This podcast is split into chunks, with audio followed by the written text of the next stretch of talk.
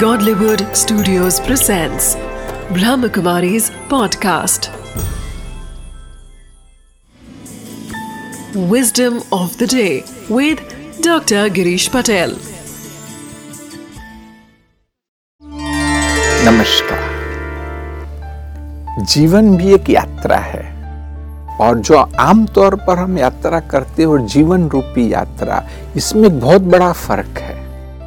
जो आम तौर पर हम यात्रा करते हैं उसमें हमारा लक्ष्य होता है कि जो भी डेस्टिनेशन है वहां पहुंचना है, जो हमारा निर्धारित स्थान है वहां हम पहुंचे या नहीं पहुंचे।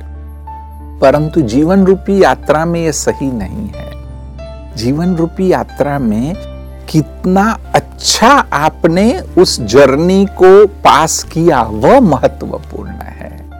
जीवन रूपी यात्रा में हर पल का कितना हमने आनंद लिया वह महत्वपूर्ण है। चाहे आप अपने निर्धारित स्थान पर अभी तक नहीं पहुंचे, कोई बात नहीं, बस हर पल का आनंद लीजिए।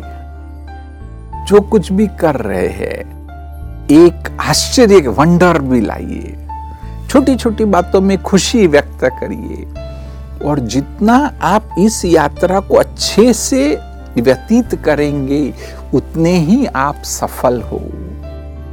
इसलिए विस्डम ऑफ द डे है कि जीवन रूपी यात्रा में वहां डेस्टिनेशन पर पहुंचना महत्वपूर्ण नहीं है, परंतु कितना अच्छे से आप उस यात्रा का आनंद ले रहे हैं वह महत्वपूर्ण है।